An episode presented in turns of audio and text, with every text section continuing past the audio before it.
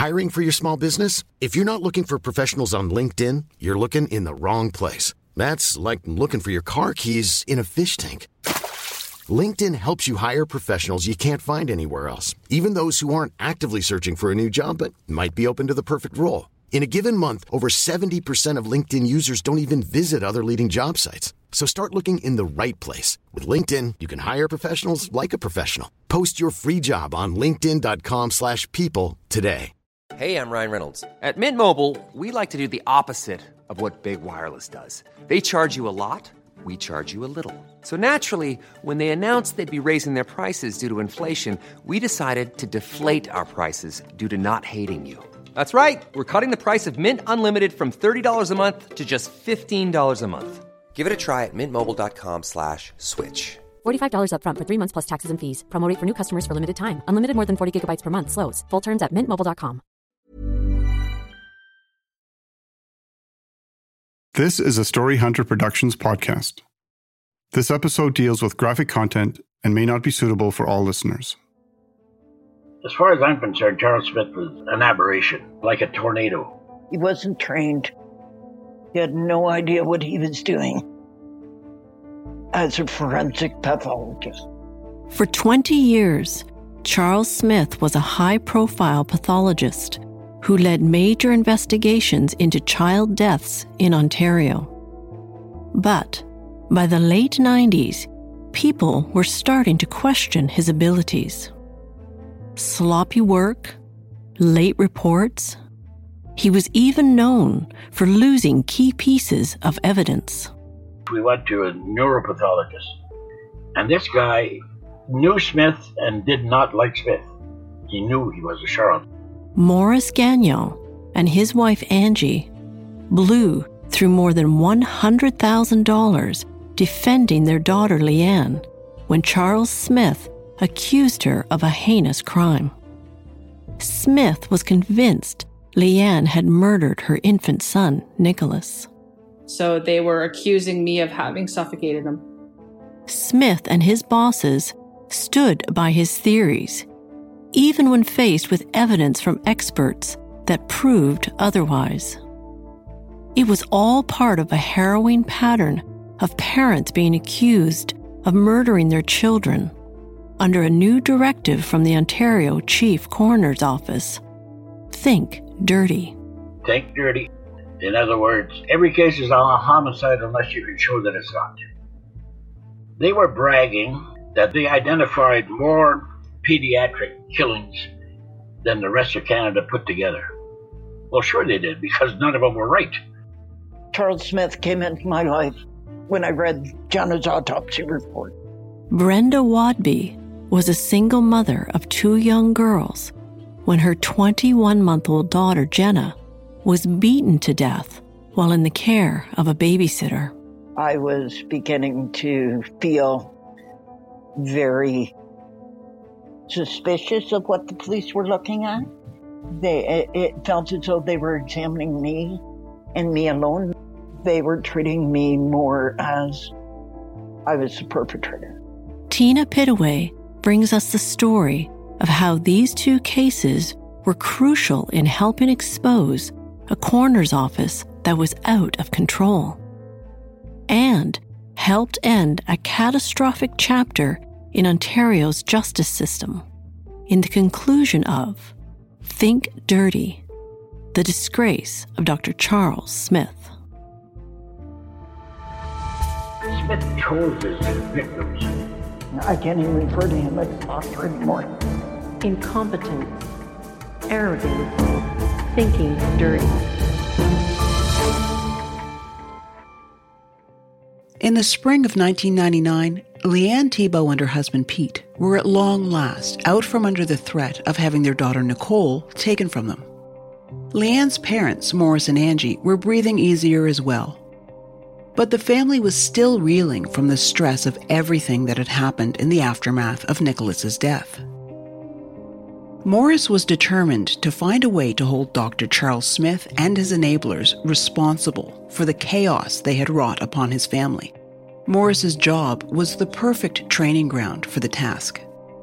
I was uh, management with the Ontario Public Service, uh, senior management, and I was regional manager here in the north. So I knew what the system was, and I've been playing in the system for 25 years. Morris knew his way around the bureaucracy. He knew how to move a complaint through government in order to make people in power uncomfortable. And you start at the bottom and you work your way up. Most people just go right to the top. They go to the minister or something like this. And there's just dies there. But if you go from the bottom up and you get the no answer from the from the first guy and the second guy, you can always tell the next one that, well, I went to him and he said, no, no, I'm talking to you. And then you go all the way up. Once you reach the top and nothing happens there, then the next step is you go public. They don't like public. With the case against Leanne dropped by Children's Aid in March of 1999, Morris and Bert Keeney, the lawyer hired to defend Leanne, concentrated their efforts on exposing Smith's incompetence and the systemic failures that enabled him. No other family should have to endure what they had. Keeney had heard that a crew from CBC Television's investigative series The Fifth Estate was in Sudbury, and he contacted one of the producers. In November, Diagnosis Murder aired. It was an expose of Smith's shoddy work in Leanne's case, as well as another case Smith was involved in more than a decade earlier, in the late 80s. Bert Keeney and Maurice Gagnon had stumbled across the case in the years they'd spent digging into Smith's record. It had eerie similarities to Leanne's story, and the judge in the case had issued a scathing assessment of Charles Smith's role in its investigation. Samantha McIntosh was a straight A grade 7 student from Timmins, Ontario. Yeah, she was only 12. In the summer of 1988, Samantha had just completed a three month babysitting course when neighbors hired her to look after their 16 month old daughter, Amber. The case is still under a publication ban, so the names of those involved have been changed. On July 28, 1988, Amber tripped and fell headfirst down five stairs. She was flown to Sick Kids Hospital in Toronto, where she died two days later. The first coroner determined the cause of death was accidental head injury. But doctors at Sick Kids were suspicious as to how a tumble down five stairs could result in the kinds of injuries Amber suffered. They suspected she was a victim of shaken baby syndrome. Charles Smith had been at Sick Kids for seven years at this point, working as a pediatric pathologist. But as Maurice Gagnon and Bert Keeney discovered, he had no training or certification in forensic pathology, a shocking deficit in a skill set needed when dealing with the kinds of cases he oversaw. He got his degree from Saskatchewan, and that tells me that he could not get into a, uh, an Ontario or Quebec university. He had to go to a small university in Saskatchewan, and he came back with the most basic degree in pathology. And now, then he was now he's trying to tell tell the world that he was a forensic pathologist, he was a pediatric pathologist, a neuropathologist. The man had no qualifications whatsoever. Smith ordered an exhumation, and his autopsy determined the girl had died from shaken baby syndrome. Smith made mistakes throughout every stage of the autopsy, including disregarding a large bruise on Amber's forehead, wrongly claiming it predated her fall. He also downplayed a very large blood clot that was removed from Amber's brain while she was still alive, something that's very unusual in cases of shaken baby syndrome. Timmins police arrested 12 year old Samantha and charged her with manslaughter. Samantha's father, Dave, was a chemist at a mining company, and over the next two years, he would put his scientific skills to use in proving his daughter's innocence. Every spare weekend and evening, Dave spent poring through scientific journals, reading studies about the biomechanics of falls, neuropathology, and the swirling debate around whether shaken baby syndrome was even a real syndrome at all, or one that could cause the death of a baby Amber's size. And uh, he had to sell his house, use all his retirement savings, everything else to clear his daughter's name. Samantha's parents remortgaged their house twice until eventually selling it to fund her defense. The family wound up moving into the basement of the lawyer who represented them.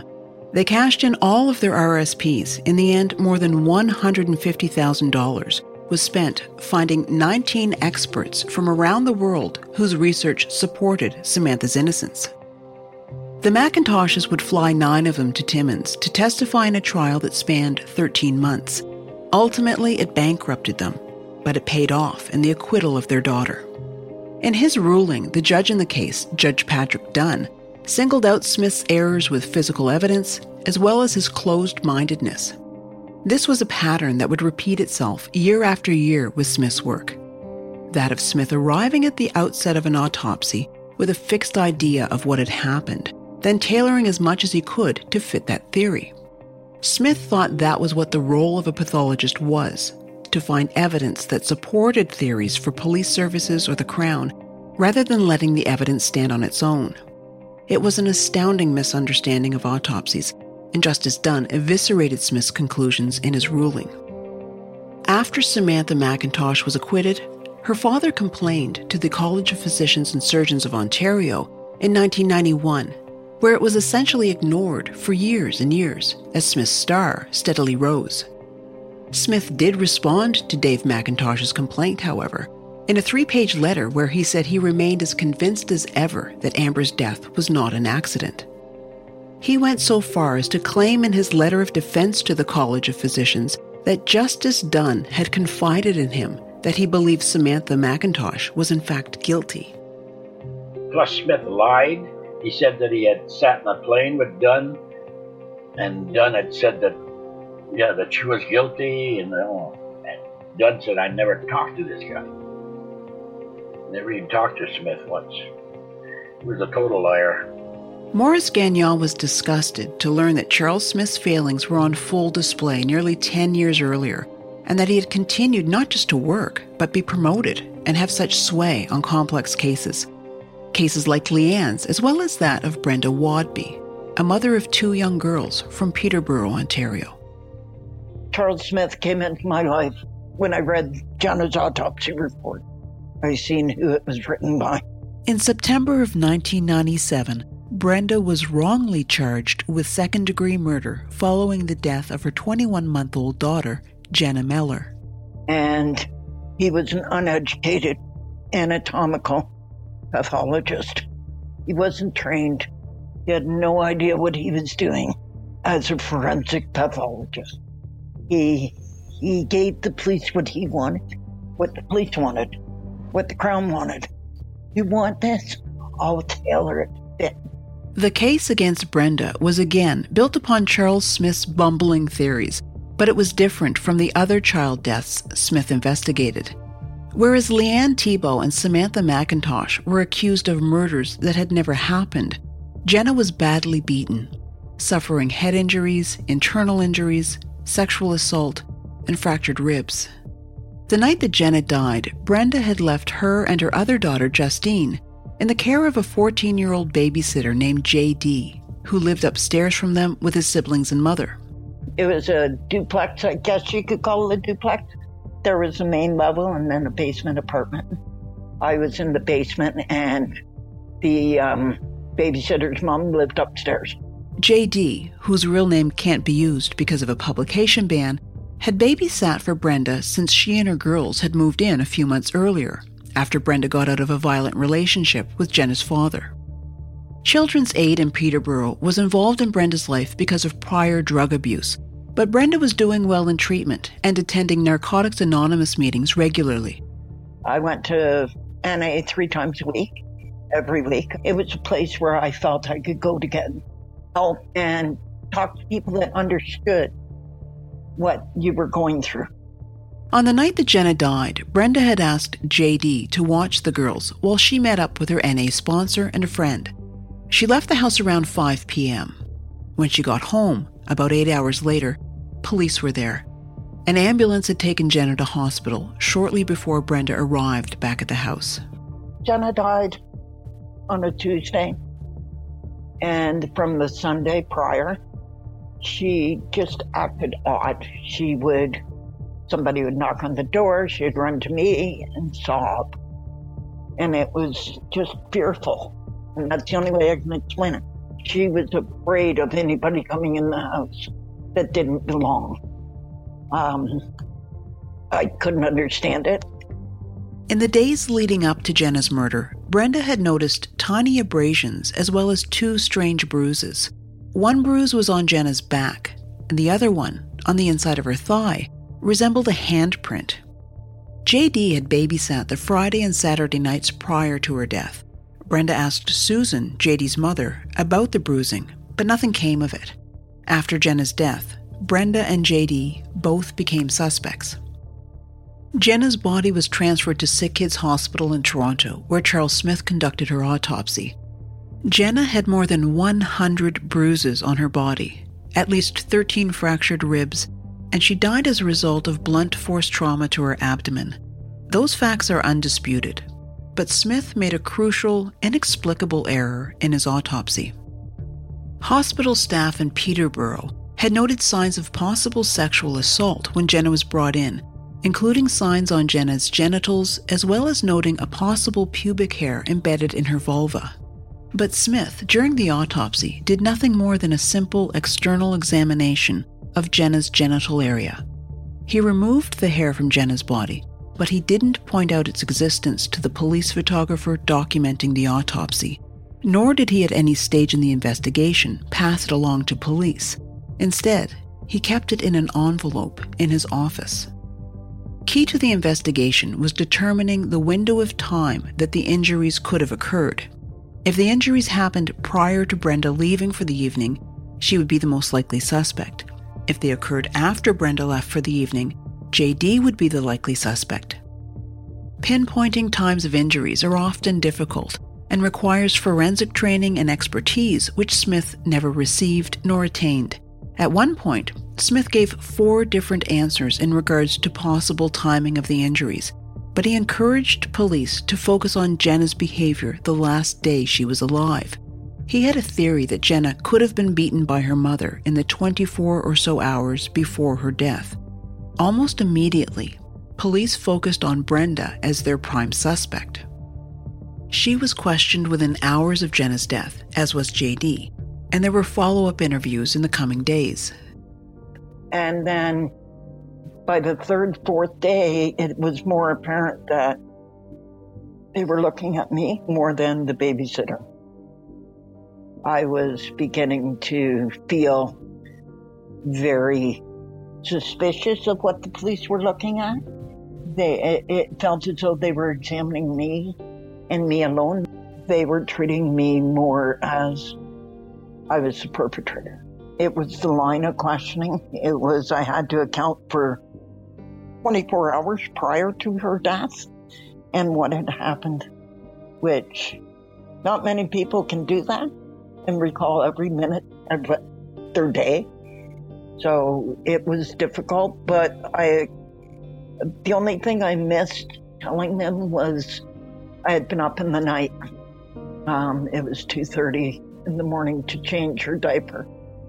And when I told the police that the next day a letter had been written in regards to that, that somebody had witnessed that I had beaten her in the middle of the night. No one has ever been identified in regards to that letter accusing Brenda of beating Jenna, but it played a key role in what would turn into an eight month long investigation of her that resulted in her being charged with second degree murder as well as child abuse. JD, it seems, was never taken seriously as a suspect. The one officer kind of said, believed what he had told him that night. So he was, you know, he was kind of clear that night. He was happy with what he had told them and had, the, the things that had taken place. In order to gather evidence against Brenda, police infiltrated her Narcotics Anonymous meetings. Maya Schlegel, Constable Maya Schlegel from Toronto Police Department. She introduced herself to me as a heroin addict, and her name was Ramona Spiegel. I had no reason not to believe her, and we became quick friends because I was feeling so alone, so isolated at the time. And it was nice that somebody, you know, I could talk to, or I thought I could talk to, that I could relate to, that was not judgmental. Constable Schlegel fostered a friendship with Brenda, with the intent of eliciting a confession of some sort from her. I had never taken anybody to Jenna's grave. That was a very private place for me. I went there every day in the beginning, and finally I took Ramona to it. And as I sat there, she started to say things like, Are you sure you remember? Do you remember everything? Are you sure you remember everything? And even her saying that, that's not seeded doubt.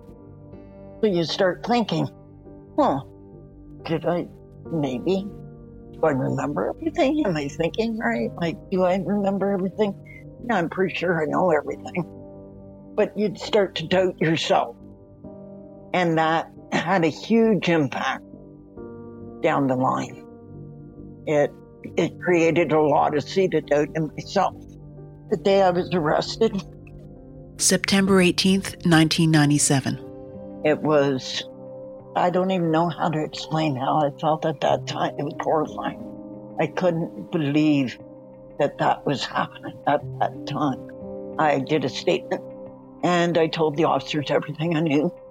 They uh, put me back in the room, put the autopsy photos in front of me, and left me there with this, with the suggestion that there was more to the story.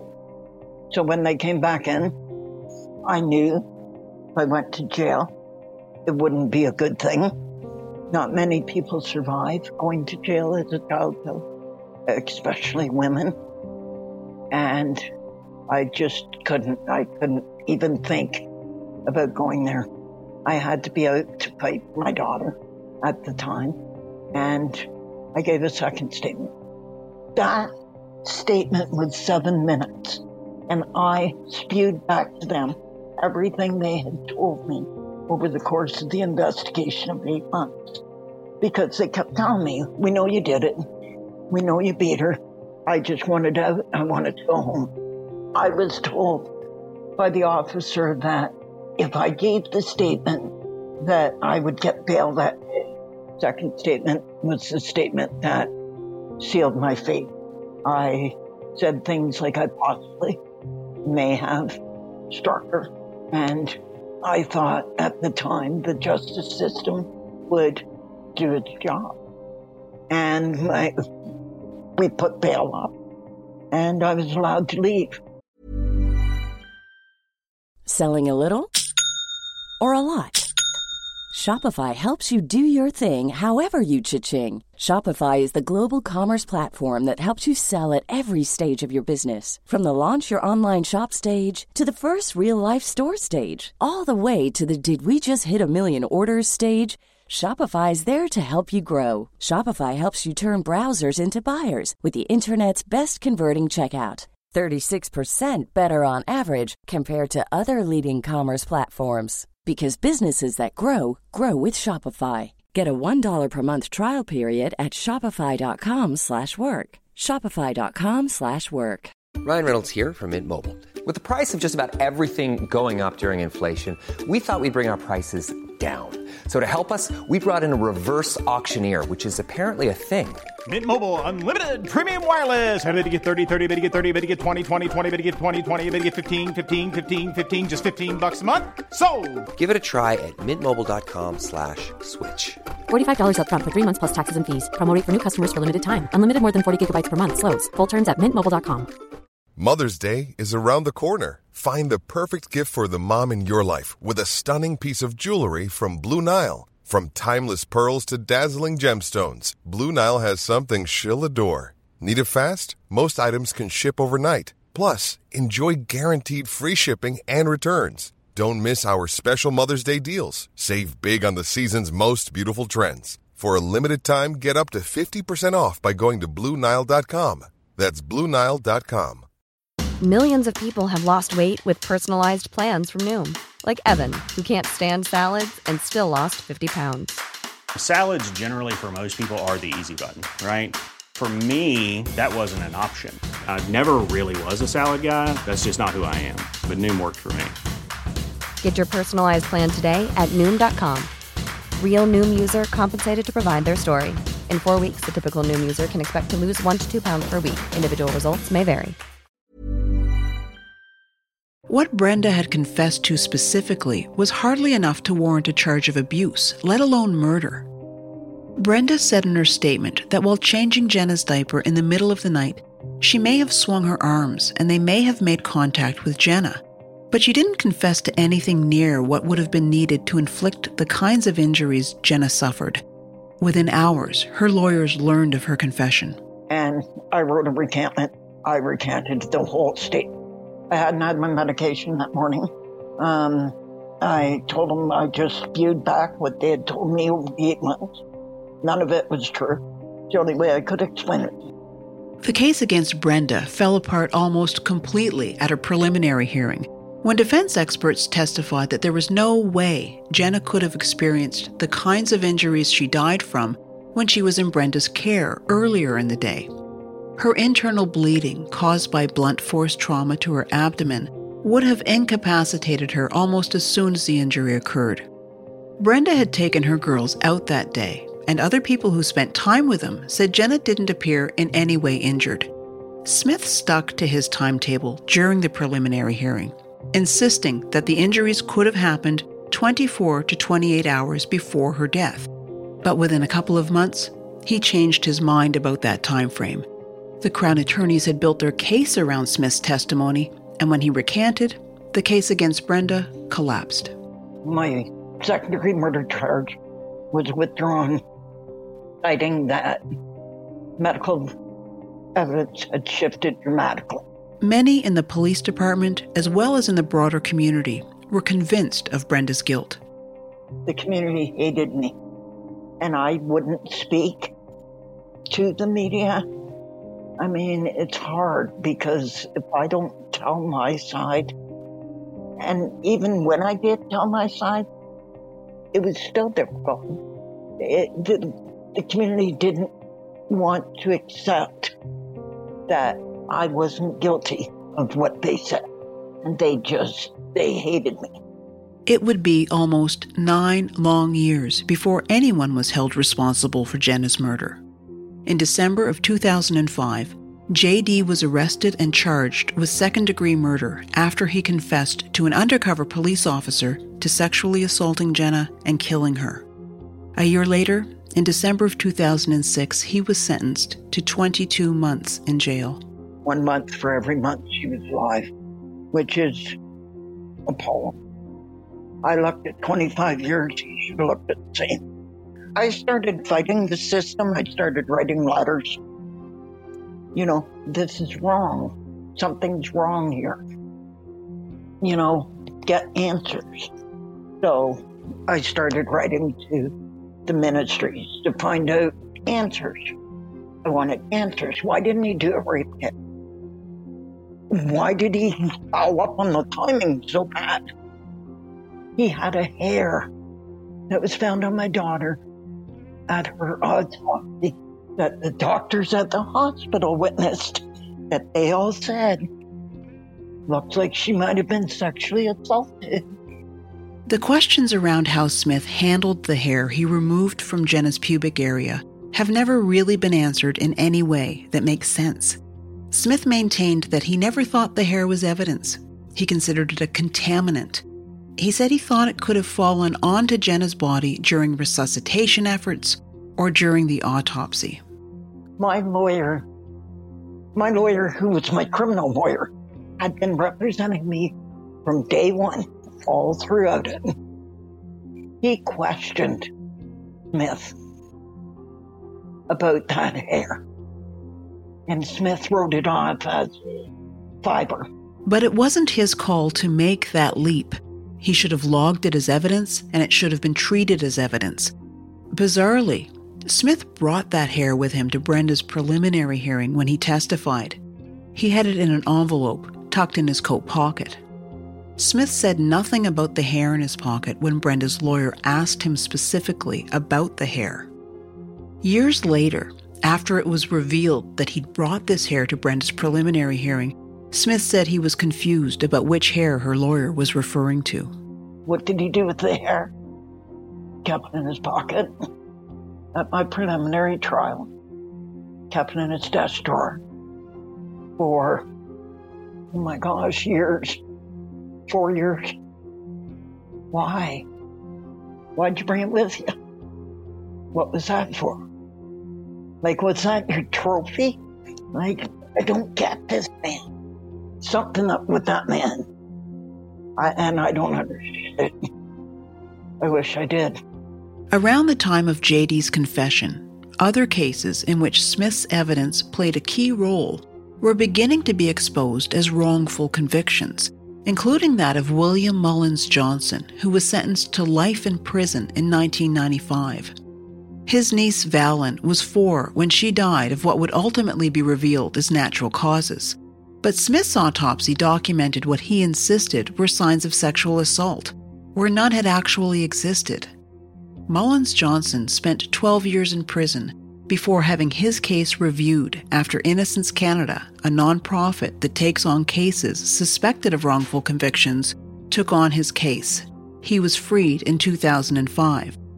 By the time Brenda and her lawyers were beginning to ask serious questions about Charles Smith's abilities and tactics, Maurice Gagnon had been at it for years and had made solid inroads into pressuring the government on a public inquiry.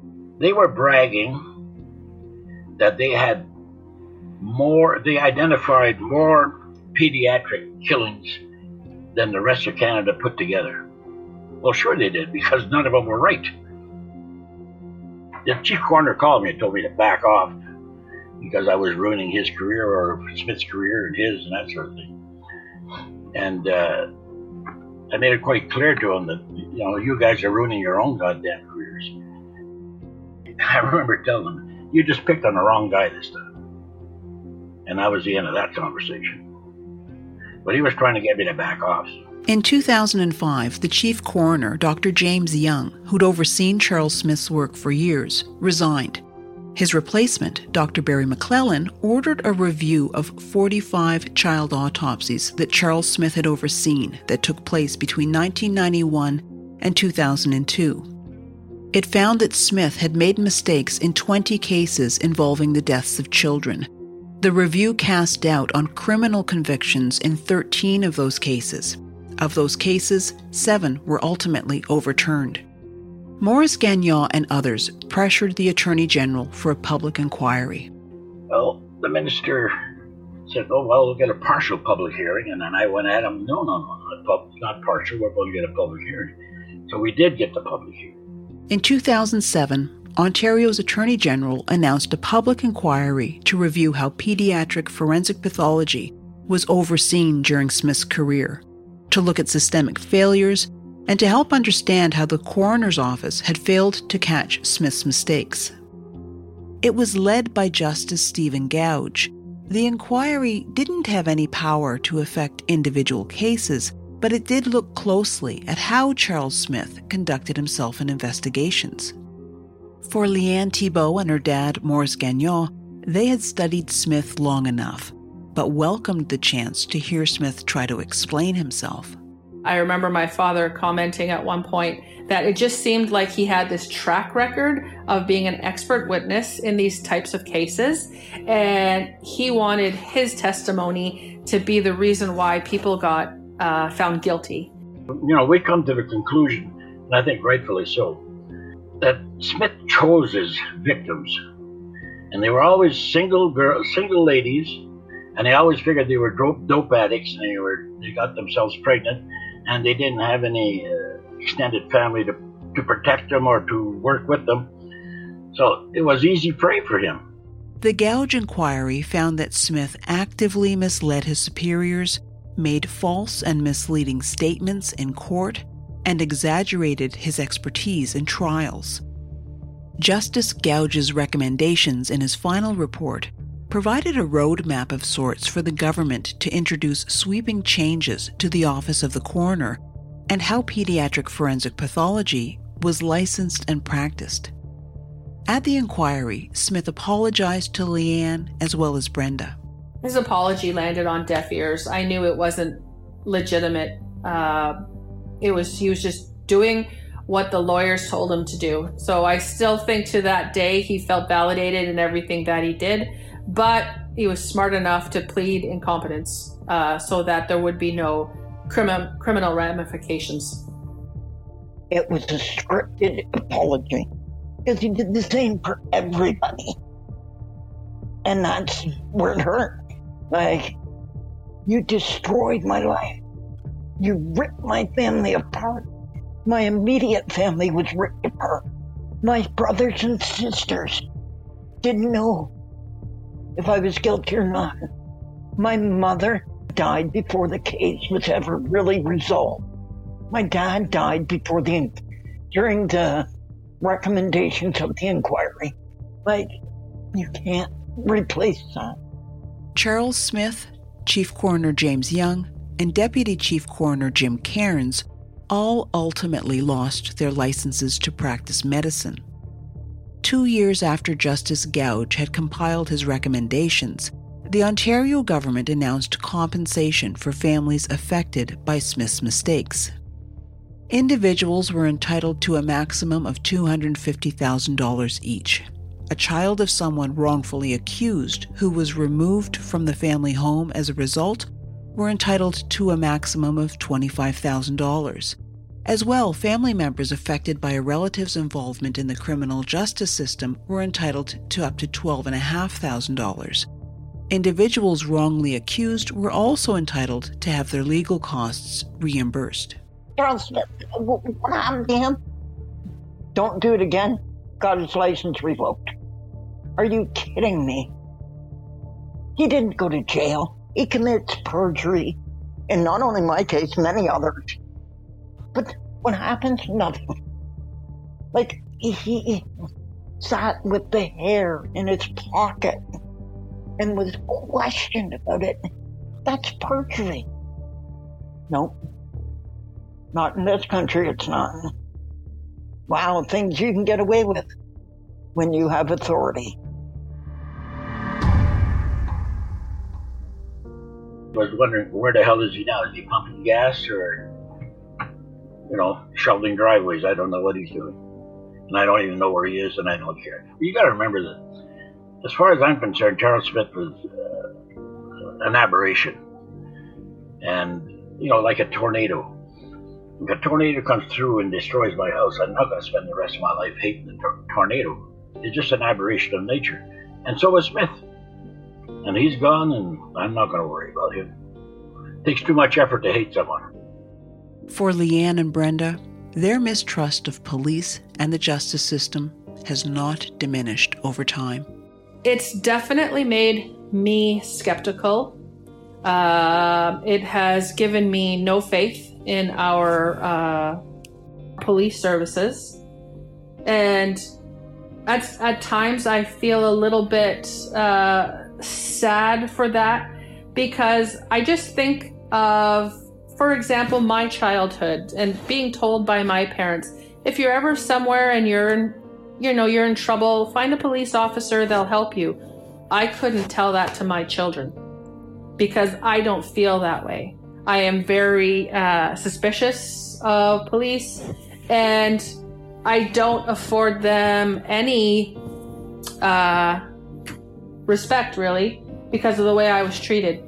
I was raised that when a police officer lays a charge, person's guilty because they've done their job. My children were taught very different, obviously. They respect the law, always will. But do they respect an officer? That's their call. Can I blame them if they don't? Not really. Because so much about the police now, they're not all on the up and up. So, I mean, it's hard. My kids will always, always know that something went wrong and terribly, terribly wrong. And that I had nothing to do with their sister's death nothing to do with the aftermath. The aftermath lays at the heels of the justice system. A very special thank you to Leanne Thibault, Maurice Gagnon, and Brenda Waudby for sharing their stories. as well as John Chipman, whose book Death in the Family features in depth reporting on these families and others who were deeply harmed by the work of Charles Smith. It's published by Doubleday Canada.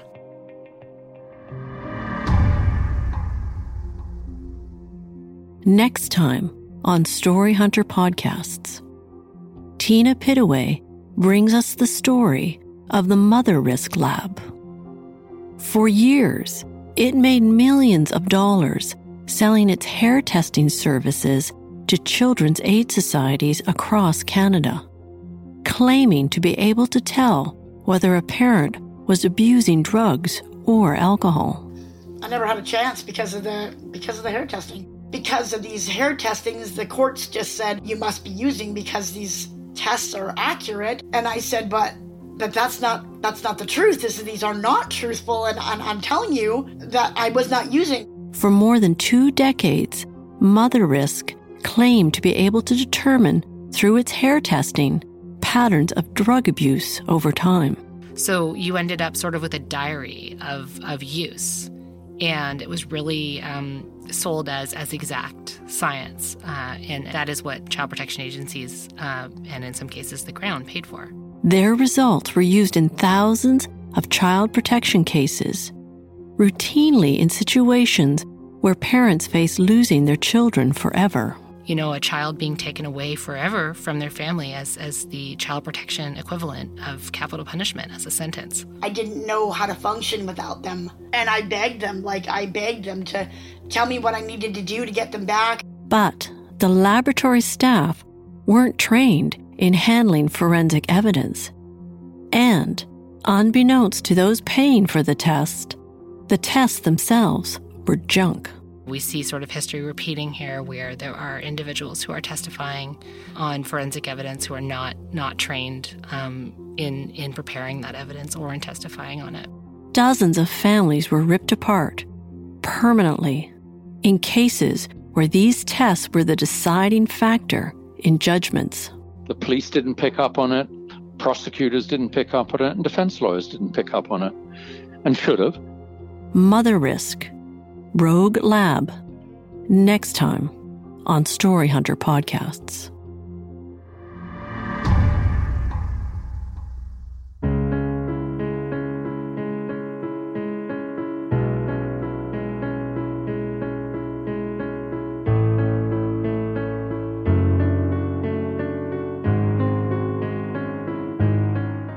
This is a Story Hunter Productions podcast, written and produced by Tina Pittaway. Executive producer is Catherine Fogarty. Audio production is by Daniel Borgers at Borgers Music. Visit us at storyhunterpodcast.com and sign up for our newsletter to get more information and updates about new podcasts. Cool fact a crocodile can't stick out its tongue. Also, you can get health insurance for a month or just under a year in some states. United Healthcare short term insurance plans, underwritten by Golden Rule Insurance Company, offer flexible, budget friendly coverage for you. Learn more at uhone.com. Even on a budget, quality is non negotiable. That's why Quince is the place to score high end essentials at 50 to 80% less than similar brands. Get your hands on buttery soft cashmere sweaters from just 60 bucks, Italian leather jackets, and so much more. And the best part about Quince, they exclusively partner with factories committed to safe, ethical, and responsible manufacturing. Elevate your style without the elevated price tag with Quince. Go to quince.com slash upgrade for free shipping and 365-day returns. Planning for your next trip? Elevate your travel style with Quince. Quince has all the jet-setting essentials you'll want for your next getaway, like European linen, premium luggage options, buttery soft Italian leather bags, and so much more and is all priced at 50 to 80% less than similar brands. Plus, Quince only works with factories that use safe and ethical manufacturing practices. Pack your bags with high-quality essentials you'll be wearing for vacations to come with Quince. Go to quince.com/pack for free shipping and 365-day returns. And check us out on Facebook, Instagram, and Twitter. If you enjoyed this story and others, please subscribe on Apple Podcasts or your favorite podcast app, and feel free to leave us a review. We appreciate you listening.